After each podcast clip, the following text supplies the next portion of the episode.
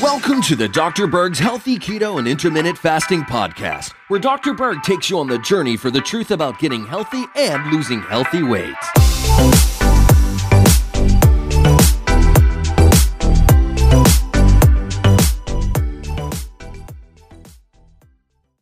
Now, out of all the nuts, walnuts have something called ALA.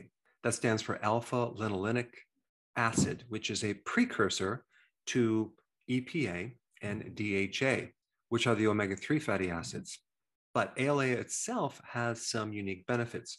For your skin, it can actually help prevent scaly skin, dermatitis, hyperpigmentation of the skin, where you have dark blotches through the skin. It's also been known to prevent skin atrophy.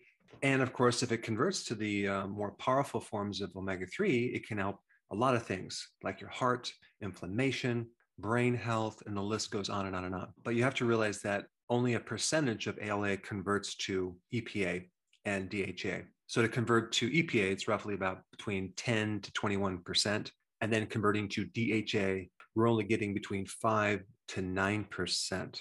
Also, there's some interesting studies that show benefits for your cardiovascular system. Yeah, seven out of eight of the studies showed benefits to the endothelial wall of the inside of your arteries.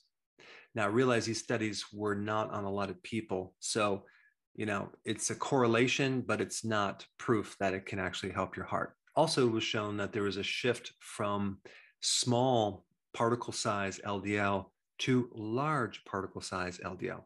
And walnuts have folate, uh, vitamin E, polyphenols, and they're low in lysine and high in arginine. Now, arginine can help increase um, growth hormone.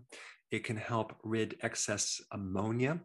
So it's involved in the urea uh, cycle. Also, arginine can increase nitric oxide, which is good for blood pressure and cardiovascular health. Here's the problem with walnuts most people eat them raw, and they have phytates, sometimes even more than grains, and they have enzyme inhibitors, so they can create bloating. However, the solution is to germinate the walnuts. So you'd soak them in water between 24 and 48 hours, and that will remove the phytates as well as the enzyme inhibitors.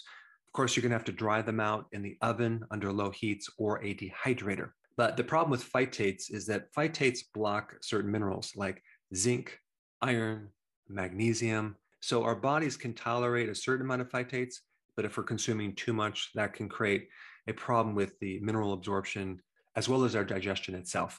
Now, as far as the enzyme inhibitors, it can inhibit pepsin, which is involved in protein digestion in your stomach.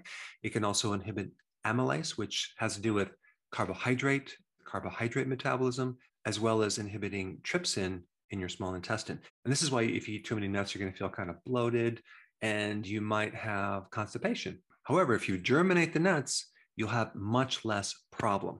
Now, recently I've been consuming um, these right here, sprouted organic walnuts. And it's a really good brand, but I consume these after a meal and they're quite delicious and they don't create the bloating that normal walnuts can create. But apparently they germinate these for about 48 hours.